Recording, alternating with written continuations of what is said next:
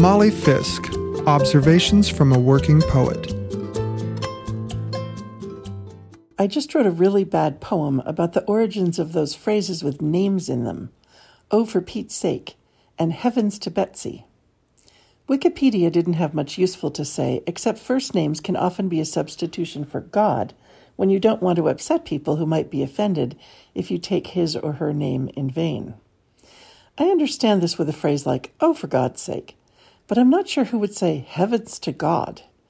I don't run in God mentioning circles, but I know whenever I visit Boulder, Utah, my friends there remind me that hearing God spoken in an unreligious way is worse for the locals than hearing those stronger terms we use that I can't voice here on the radio without being fined. Trying to keep it to darn, dang, drat, oh fudge, etc., is preferable. Personally, I've always imagined it was Pete Seeger's sake I was invoking, a man of conscience and heart who did so much good in the world despite playing the banjo. In situations like this, I think one is allowed to substitute any Pete you'd like. The politician involved in transportation who just adopted twins, the former controversial baseball player with a flowery last name, that musician who led all the children out of Hamelin, anybody. As far as Betsy goes, Wikipedia thinks Betsy Ross might have been the original model, but they're just making that up. I love language and its weird turns of phrase, its oddball constructions. But predictably, I love the old fashioned stuff, the things I heard as a child, as when my grandmother used to tell us not to play too vigorously on a local hill, lest we go end over tea kettle. I knew what my end was, but always wondered which part of me was the tea kettle.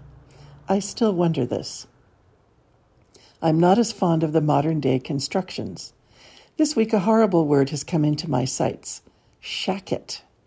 I saw it in a women's clothing catalog, then on a website, and later my social media savvy friends confirmed it for me.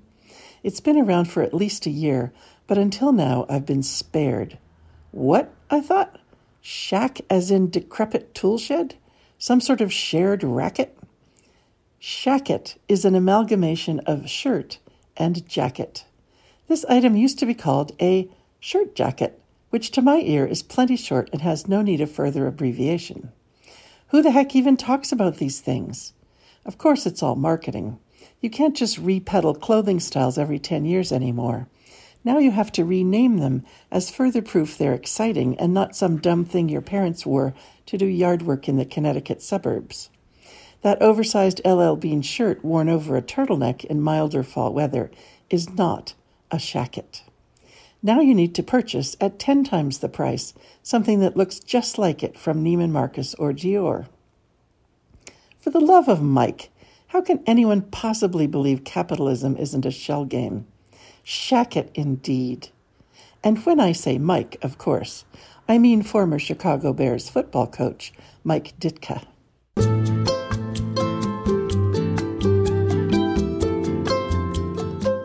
Award winning poet Molly Fisk writes, coaches, and teaches writing in California's Sierra Nevada foothills. You can reach her at mollyfisk.com. This program is produced at the studios of KVMR FM, Nevada City, California. Funding is provided by Harmony Books of downtown Nevada City and KVMR with support from the Corporation for Public Broadcasting.